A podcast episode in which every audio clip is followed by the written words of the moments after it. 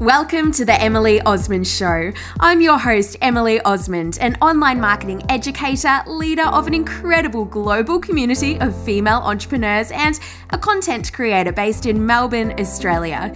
This show is designed to bring you practical strategies and candid real stories of entrepreneurs to help you make marketing, mindset, and money your superpowers. Let's get into the show.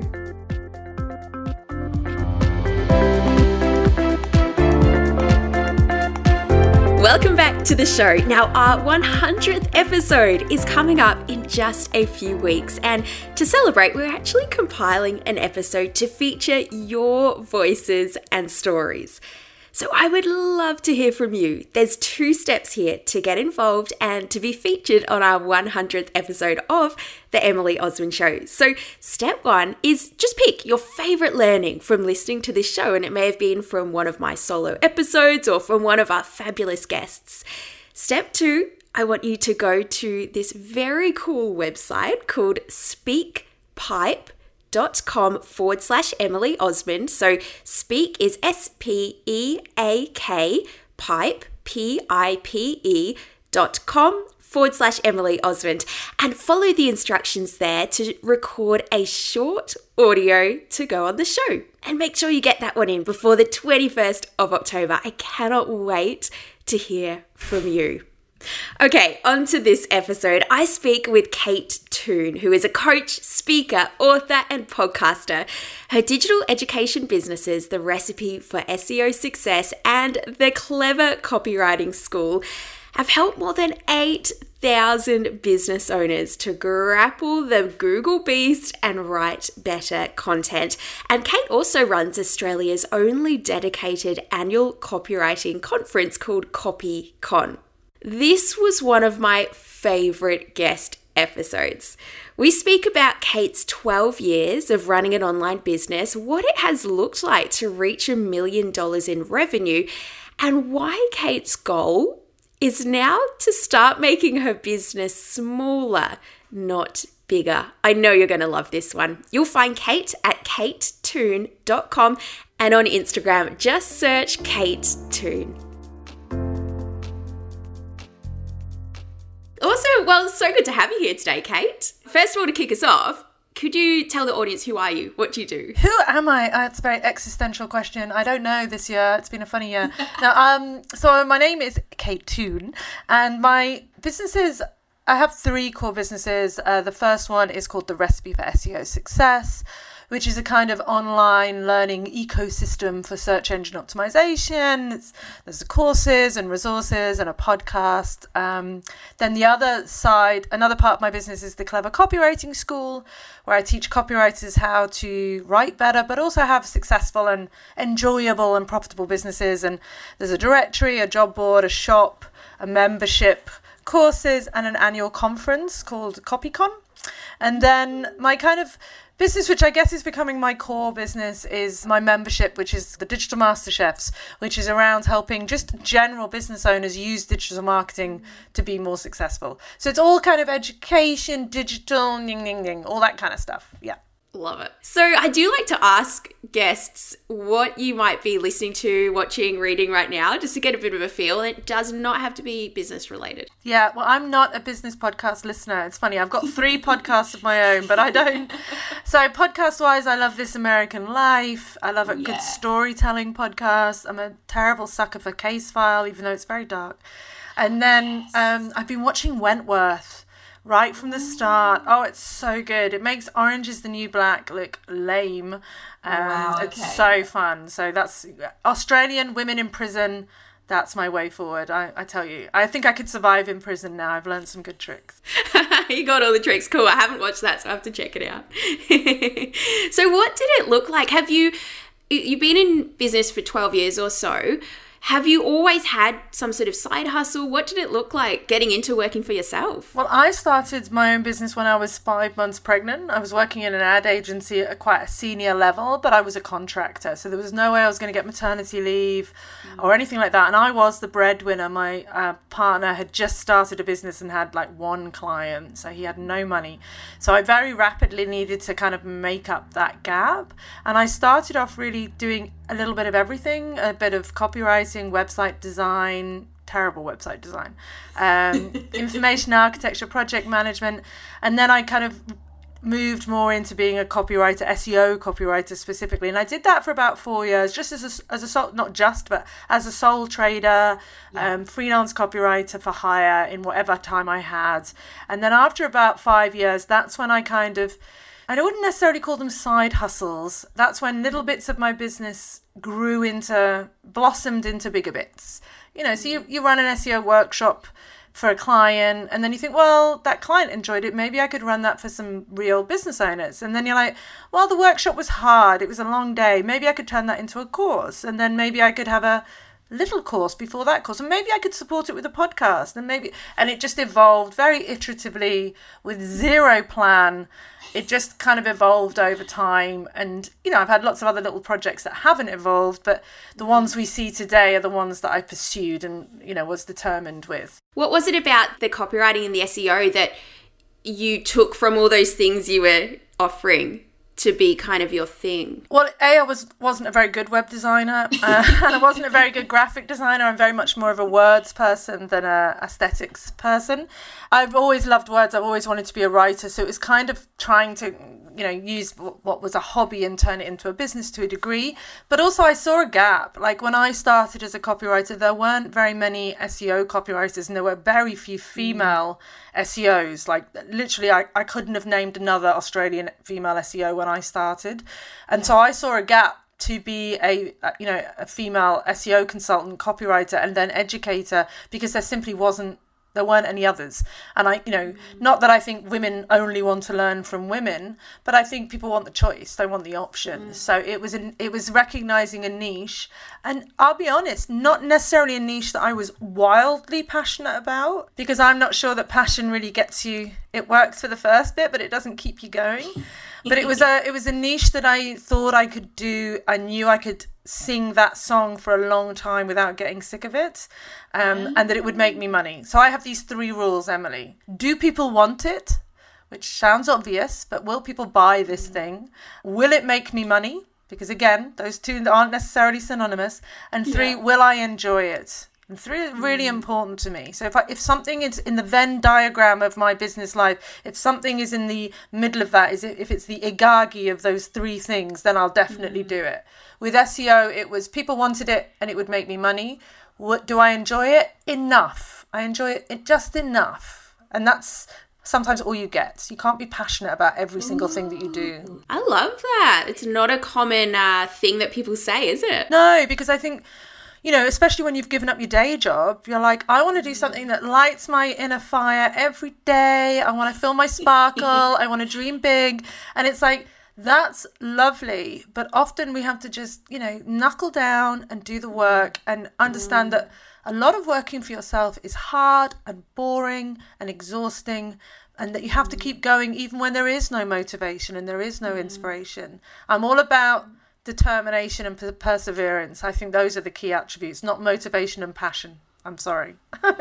Have you ever found that you've wanted to throw in the towel on the S E O side of things? Oh, I mean, I regu- I think you're not a human if you don't have, you know, days where you think I can't be bothered to do this anymore. You know, we, we leave our job and then in, to some degree recreate our job for ourselves. We can't help ourselves. We're creatures yeah. of habit. So, of course, I have Monday mornings when I think, oh, sweet Lord, look at my diary.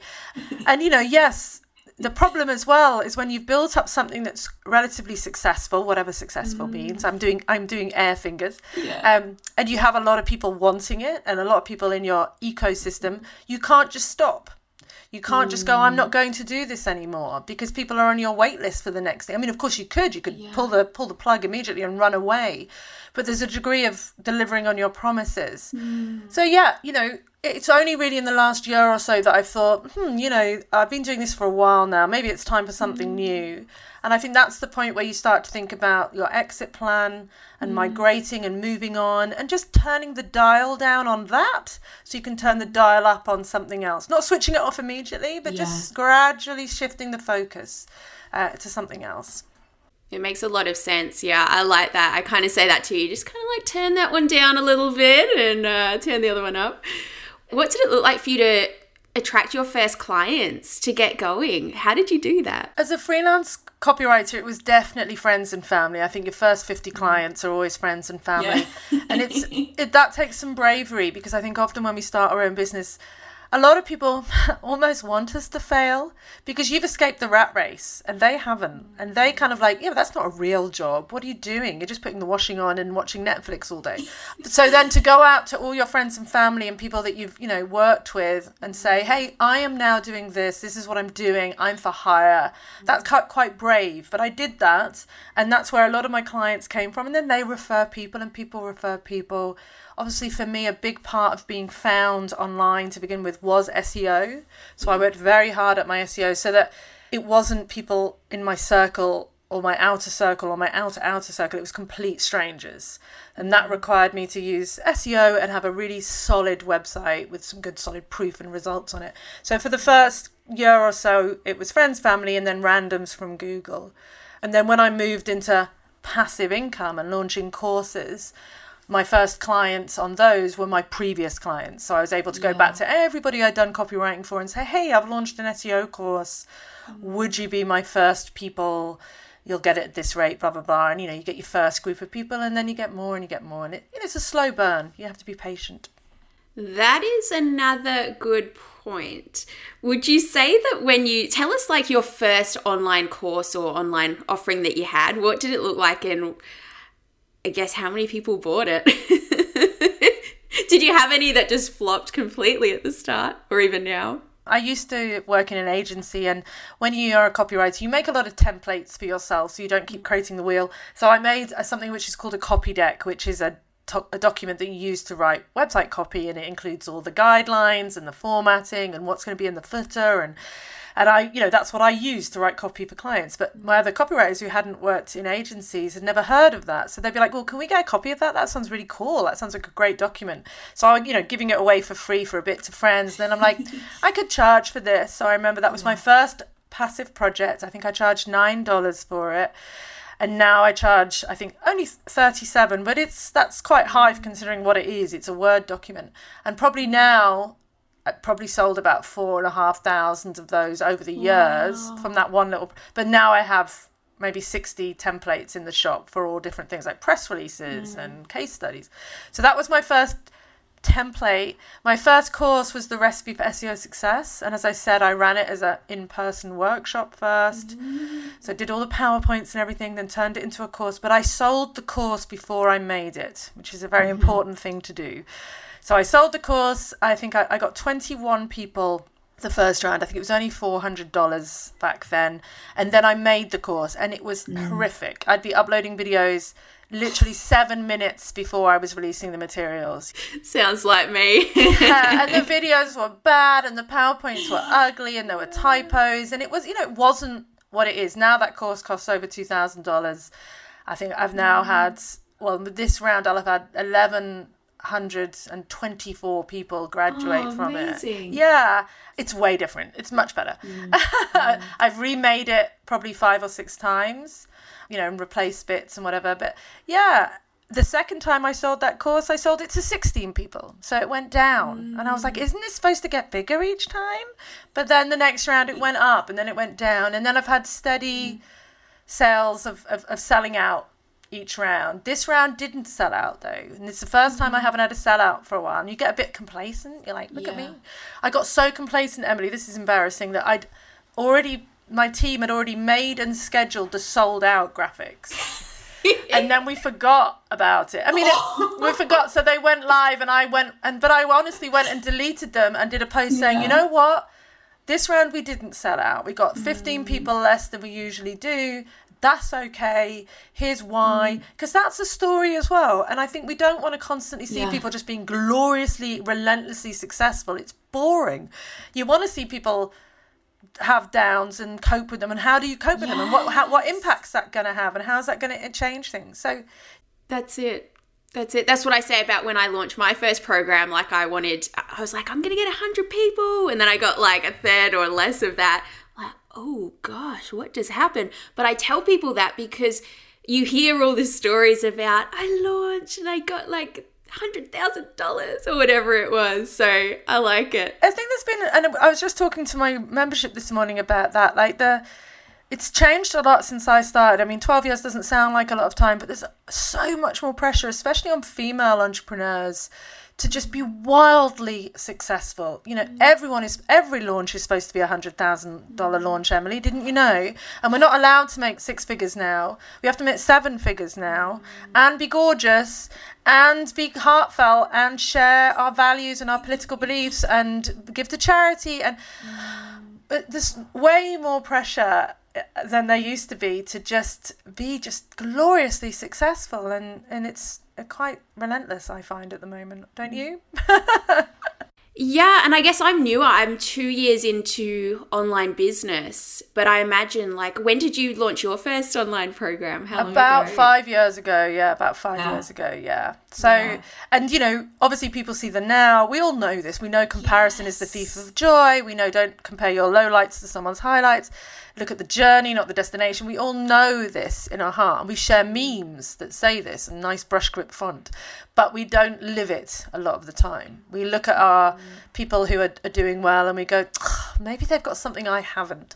Mm. And often, you know, maybe they have, maybe they've got a super rich partner, or maybe they can dedicate forty hours a week to their business, or maybe they're born with it. Who knows? You know, maybe it's Maybelline. I don't know, but it doesn't matter because whatever they've got, you can't work it out. You have to just focus on what you've got, because you've only got you at the end of the day. So you mentioned, I guess, around like kind of the big goal or thing that's out there is like making a million dollars. And I think you touched on this a little bit on um, our mutual friend Claire Wood's podcast as well, around how you're like, well, is that actually what I want? Is that what I need going forward?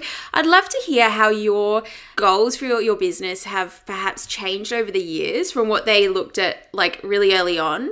And then, because I found like even when I meet some goals, I'm like, hang on, I don't actually want that. Now I've got it. What's it look like for you? Well, I think, you know, most of my business life has been very financially driven. Um, you know, like I want to make this amount of money. You know, there was the urge when I started to replace my income, and then you change that to like, well, I want to make ten K a month, and then you change it to I want to make this much a year. Then I want to pay my mortgage off. Then I want to do this. Then I want to do this. And every summit that you reach, you just look to the next summit and yeah. keep changing it. And I met all the financial goals that I I had, and then you reach them, in, but it's very hollow, because unless those financial goals are sort of tied to something that you genuinely care and, and you value, like, you know, family or whatever, it can be very hollow at the end, because money's just money. I got to the point where I was replacing perfectly good cushions with new cushions. Do you know what I mean? no, and it's like, yeah, that's... Yeah, there's nothing I really massively need. There's nothing I'm, a, and that's not because I have everything. It's because also your expectations of what you want. I'm not like a, you know, a Manolo Blahnik crazed person, you know, it, it's, I have smaller desires. And then you move into kind of being satisfied by, am I liked? Am I getting positive feedback? Are the testimonials good? But after you've been doing this for a while, you realize that that's a double-edged sword, and that as many people who love you, there'll be people who hate you for no reason whatsoever. And you can't get too excited by the positive feedback, because otherwise the negative feedback will hurt. Yes, this is something I've a big learning for me. Because I've I used to get really, um, oh, Coda, look what they wrote. It's just so lovely. And he's like, no, like you cannot let that affect you. Because I would also get very affected by the negative, and it would throw me. So then maybe you move into other things like doing the entrepreneur list. Must have a course, must have membership, must have podcasts, must speak at events, must write a book. Then you do all of those things. And I got very, you know, I wrote a book. That will be my success. But it's not, because then people are like, well, when's your next book coming out? Oh, no. You know, and then I did, went on the speaker circuit. So I did a lot of speaking. And first you're, you're pleased to be asked to speak at anything. Yeah. And then you're really excited to be asked to speak out of state. Then you're really excited to be asked to speak overseas. Then you're really excited to be asked to speak overseas and be paid and paid and whatever. And then you're like, speaking is exhausting. It takes me away from my family. And honestly, yes. who cares? You know? So you go down the ego route of satisfaction. Mm-hmm. And I've basically come all the way back to a really low level why. It's a really small why. You know, Simon Sinek, yes. understand your why. And my why these days is just, can I, can I get up? Can I walk the dog? Can I make my son's breakfast? Can I come to my office without a feeling of dread? Do a yeah. good day's work, but not too long a day of work. Finish, see a friend or hang out with my partner, make dinner, watch a bit of telly. That's my why. Isn't it funny how we kind of, because I can relate, and it's like we have these ambitions because I'm like, I want to work for myself, then I can go like work in Bali and da da da, and then I realize, oh, I actually just really like working from home and having these like really simple things like being able to go for a walk every day and just sit there with my coffee. But it, and it's it's it's simple pleasures. It's a great story. We're both a big fan of Robert Gerrish. He t- he tells yeah. the uh, Spanish fisherman story, which I won't recount because I don't do it yeah. as well. But you can, and it's all, you know, all these grand things that you could do. Just because you could doesn't mean you should. And even when you've done all of them, you know, if someone said to you, Emily, you could have infinite money, you'd never have to work again, what would you really want to do with your day? You'd probably want to do a bit of what you're doing, of course, because it sparks joy and, and you're helping people and it's creative. But you wouldn't want to flog yourself and do sixty-hour weeks to make a blooming membership and seventeen courses and seventy-two downloadable P D Fs. You'd be like, okay, well, I'll make one nice thing that I'm proud of, you know. And I, I feel like there's a, a bit of a loss of enjoying the craft and enjoying the process and the slowness of just making good stuff, mm-hmm. because we're always focused on the goal and the money and the ego and the fame and the, mm. you know. And I think it's the idea that it's like, well, you could do this, and so therefore you should. Yeah, of course. If you know what I mean as well. You could do anything. I mean, you could do, if you really set your mind free and think, well, I could achieve anything if I wanted to, but do I really want to? Like, what are the consequences? You know, we talked about the dials. What in my yes. real life will I have to dial down to dial this up? Because something's got to give. You know, maybe your family, you won't see your family so much. Maybe your relationship will suffer. Maybe your health or your mental health. You really can't do everything, and we've been told that we can, especially as women, um, mm. and we can do everything, but just not all at the same time. No, I agree I agree because it's like you say, like we could add more, and that's what we probably thought we used to want to, and I can speak for myself, but then you realize, hang on a minute, yeah, what is that costing me, not having the time in my day just to enjoy and everything? What is what's like the different revenue streams in your business look like over time? Because I'm sure it sounds like they've really extended, and I'm curious what's happening now as well. Can you talk us through them? Yeah, so as a copywriter, you know, the first couple of years wasn't huge money. I have all this charted. I did, um, and I'm I'm going to be writing a blog post about all my finances stuff because I've really improved my kind of financial literacy. So, you know, earned a decent salary as, salary as a freelancer, got up to the point where I was earn- earning as much as I could earn, because obviously, as a service provider, you're exchanging your time for money, and there's only so much time, so you can only earn so much money. And can I also there, like, I think that's okay too, because I know I have some students and they, they're like, oh, but I'm trading time for money. I'm like, but that's okay. It doesn't mean that's a bad thing. I one hundred percent agree, because having these passive, so-called passive income sources, it's not better. It's just different. That's it. It's that's just it. different. And yes, you can make, you could make infinite amounts of money, but it's not without infinite amounts of effort. Like it, it doesn't, not it's not just the tap you turn on. No, it's not. My income was one hundred percent earning uh, time for money, and then I launched passive product, and it was dib- dribbles. You know, I was thrilled by the PayPal ping. Every time I sold a template, I was like, that's free money. I remember that I'd make like fifty dollars from a, a membership, and I just, like that fifty dollars would get me so much more excited than like my five thousand dollars client Absolutely. work. Emily, totally. And then you, you know when you're becoming a bit blasé, when you turn the ping off, because you're like, I don't want to be disturbed. So then, you know, these days, still about fifty percent of my income comes from my big S E O course. That's my flagship course. As I said, I launch that three times a year. It's about two thousand dollars a spot. So that's the majority. Then I've got two memberships, which I deliberately set up to have some recurring income, yeah. because obviously I make fifty percent of my money on three days a year. And that's kind of quite full on. And then the shops where I sell little templates, and I have some evergreen courses that just sell, you know, they bring in a stream, a little bit of money from affiliate marketing. So, you know, there's a couple of uh, affiliate programs that I'm in that I'm very transparent about, a little bit of um, money from referrals. So if I refer work out to other people, because I still get a lot of referrals through my copywriting website that I built yeah. back in two thousand nine. I, I give a lot of those to my community. But I also will refer big jobs out, and so I get a little bit of money from that. Yeah. And then you know, a little bit from speaking, a little bit from the book, mm. but the book's nothing to write home about. Like, I get my Amazon check for my royalties, and I'm like, brilliant, I can buy three coffees with that. Do you do um, any one-on-one coaching? I don't. I don't at, at all now, um, because that hour that I spend with one person, what I could produce, I've got like over nearly six hundred members in my membership. That's a lot of people to please and keep happy, and they're my focus.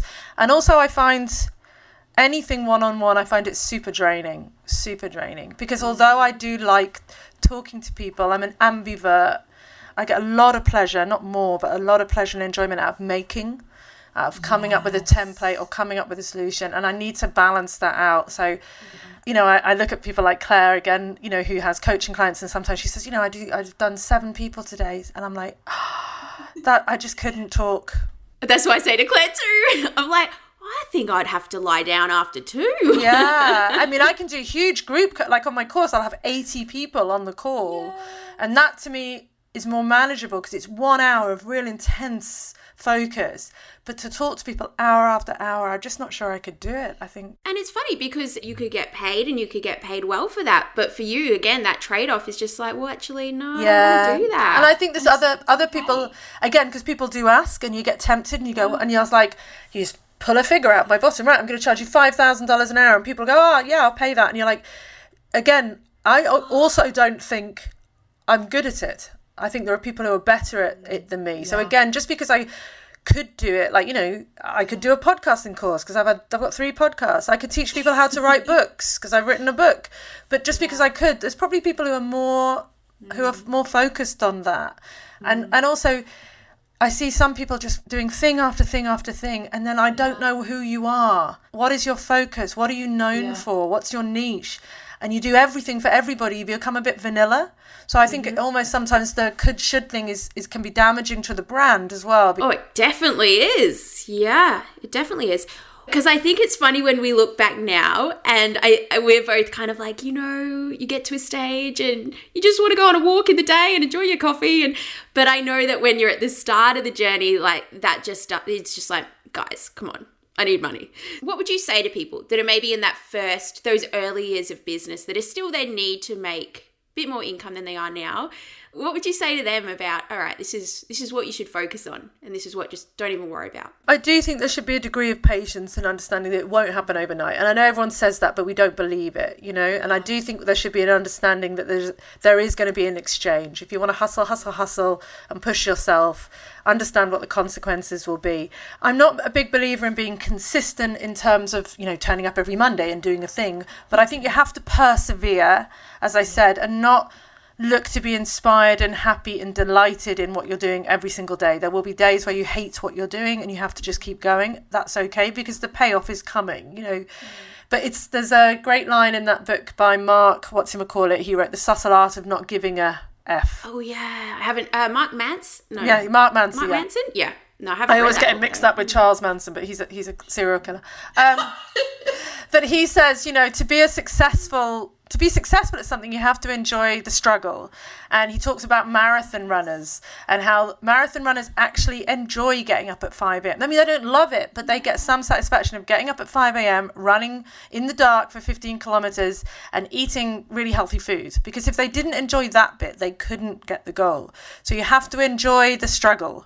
Uh, we all ha- we all struggle, whether we're in a full-time job, whether we're a full-time parent. We all struggle. You just have to choose which struggle you're going to enjoy the most and the one that you can stick with for the longest, I think. It's so true because, because like, this is the thing. There's no real kind of end point. And then you're like, okay, I'm here now. I'm here now. That's what I learned as well. Like, you really got to enjoy, like, the process of it because that's actually what it is. That's what you're doing every day. So you got to, like, that's what I find I – I do love that. That's what I wake up. I'm like, cool, this is like the puzzle of my business. What am I going to move around and test and everything? You can see that in people. You can see the people who love that. You can see other people who are there waiting for their moment when they're getting up on stage and presenting and being clapped. That's the bit they love. And that is so fleeting and so short and so rare that if you're just waiting for that bit, you're going to be very miserable for the rest of the time. You want to be happy eighty percent of the time in your business, not twenty, you know, and the eighty percent is the grunt work, the turning up, the recording yeah. the podcast, the writing the show notes, you know, that bit. That's it.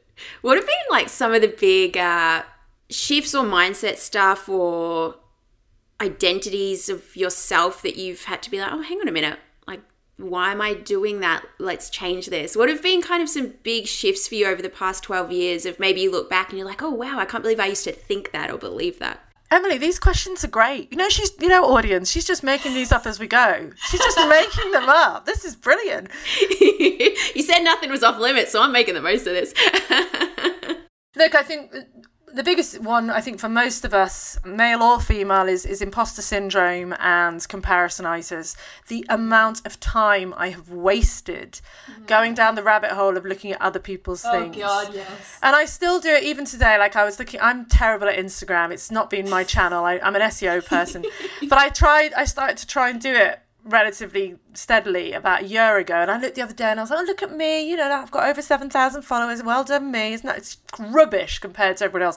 And then of course I immediately went and looked at a few other people's, saw that they have like forty thousand people, and I'm like, oh, you know, and it's like, why did I just steal my own joy? I just literally ruined it for myself. And then I'm looking at them going, well, what are they posting? And, and big mindsets mindset shifts have been, you know, to stop looking at other people, to have confidence that I am enough, which is still hard for all of us, you know, yeah. as more and more competitors come out, that really at the end of the day, anybody could launch an S E O course, anybody can launch a membership, anyone can be a coach, anyone can have advice on this, that, and the other. Yeah. And even your experience, really, anyone can replicate that, because we're not unique butterflies, you know. You know, there's going to be someone else that's had a similar life to you, that has similar stories. At the end of the day, all you've got is you, your sense of humour, your idioms, the T V shows you like, yeah. whether you're big into Wentworth. The more of that that you bring out, because that's authentically you and no one can really replicate that, blah, blah, blah, the more you get comfortable in your business. And yes, lots of people aren't going to like some aspects of that. You know, they're going to be like, why does she like Wentworth? Wentworth's rubbish. Un- unfollow. But the people who do like you will like you harder. So... It's for me, it's a literal horrible circle of going around that mm. self-doubt. Oh, no, I'm enough. Self-doubt. No, no, I'm enough. Self-doubt. Just mm. on repeat. Some days I'm good. Some days I'm bad. Yeah. That's my biggest learning, really. And to focus mm. on on the money and get your money sorted. Get a good accountant. Mm. You know, use profit first. You know, be organised with your money. Those are my two main things, really. Mm. Mindset and money, baby. When I used to hear about this mindset thing, I'm like, no, no, no. I want the business strategy. I want the, like, how do I do that? But it's so funny because it's like, so we can know all of that, but we're still not going to get to where we want to get to if we don't get over these things, like the comparisonitis. Or you can be where you want to get to, which I'd say where I am now. Really, there is not much else I could do in my business. Do you know what I mean? Like, I have the book, the podcast, the membership, the course, blah, blah. You've ticked all the boxes. Ticked all the boxes. Everything's selling. Things are going well. There's money in the bank. I have a nice team. My processes, I'm automated as, as automated as I want to be. I've got my softwares. You know, I have a bit of peer respect and mm. it's as good as it can be. But even with all of that, yeah. I still can have days where I just feel like awful because I haven't got my mindset sorted. And that just, yeah. that's an ongoing battle, I think, for all of us forever, really, to try and battle the demons and, you know, be your best self if you can. You know, it's a challenge. Yeah. What has it been like for you? Because I know you said you started your online course maybe five years ago and there, you didn't see anyone else in the market, and now there are more people in the market. Was that like challenging, confronting for you? Yeah, hugely. And it's r- ridiculous as well because, you know, a lot of the people who have launched things have done my courses. So I'm teaching yeah. people how to do things, then they go and do them and then I resent them for doing them. And it's like, yeah. so look, you know, I feel to some degree that without wanting to sound like a, an arse, that I have, you know, being a bit of a trailblazer for, especially for women in S E O, and that's great. And, you know, the only thing I think is that sometimes people follow your path a little too closely. You've got a ten-day challenge, they launch a ten-day challenge. Yeah. You've got a show called this, they launch a show called nearly the same thing. It's like, mm. totally do your thing, but try and inject some you. Make it very you. Because as I said, anyone can teach S E O. You know, it's totally doable and learnable, but it's how you teach it. It's the way, the analogies you use, the funny comparisons. So yes, it has definitely been challenging because although, again, we all like to th- feel abundant and feel like we're not all eating the same piece of pie. We do worry that that person who's bought that person's course isn't going to buy yours. Of course they're not. You know, some people will buy two things, but at the end of the day, people are making choices every single day. I like her more than her. I like this more than that. So, of course, it worries you, but I think it's really important to, again, look at the numbers, look at the figures and go, is this person really impacting my bottom line? Mm-hmm. And the time I'm wasting focusing yeah. on them, what could I be using that time to do better in my own business? Is this a wake-up call? Okay, well, they've launched a challenge. Maybe challenges are getting a bit old now, which I think they are a little bit. They were good five years ago, but you know, maybe the, the days of challenges are gone. They are five years behind you. So what That's are you it. what are you gonna do today that they'll be f- copying in five years time? It kind of gets you to be less uh yeah less comfortable where you're at. You're like, cool, okay, let's actually look what I can do now a bit different or a bit better. But you know, there's it's exhausting, and sometimes you do just want to rest on your laurels, and you don't want to be worrying yeah. that everyone's nipping at your heels. And you know, I'm getting to the point in my business. I'm very old, Emily. I, I should. No, you're not.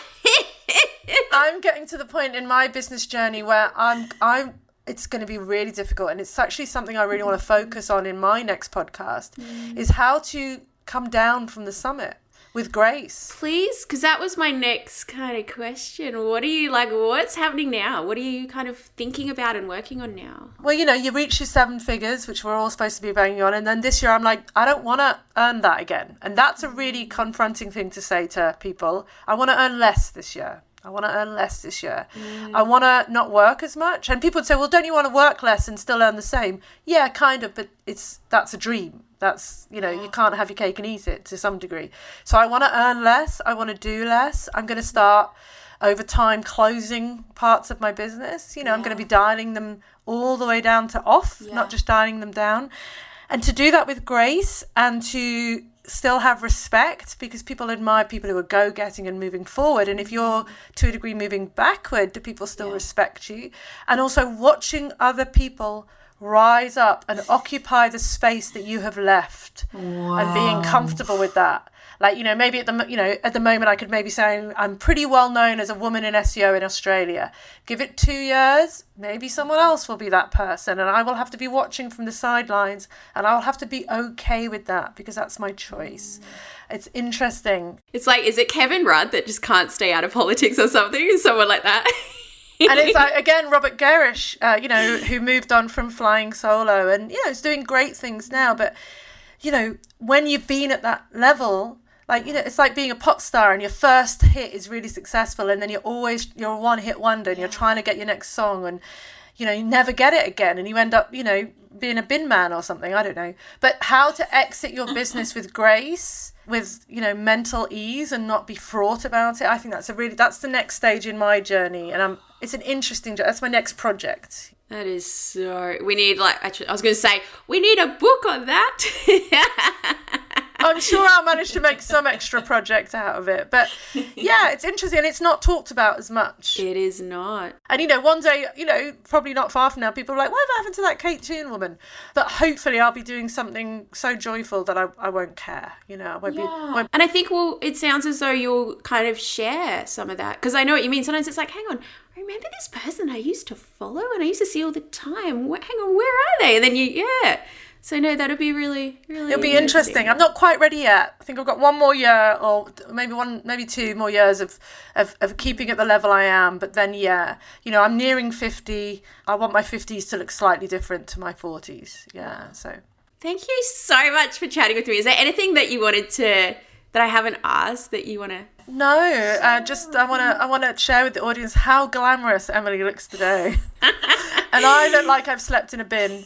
Uh, so maybe, you know, when you've been in the, doing it for this long, you're two years in, in, let me see in ten years if you're still, no, I'm joking. No, it's been an absolute pleasure and some really interesting and insightful questions that I've really enjoyed answering. So thank you so much. Oh, thanks for, thanks for answering them. Where can everyone go and find you? Well, you can head to kate toon dot com or just Google Kate Toon because of that good old S E O thing. You should find me.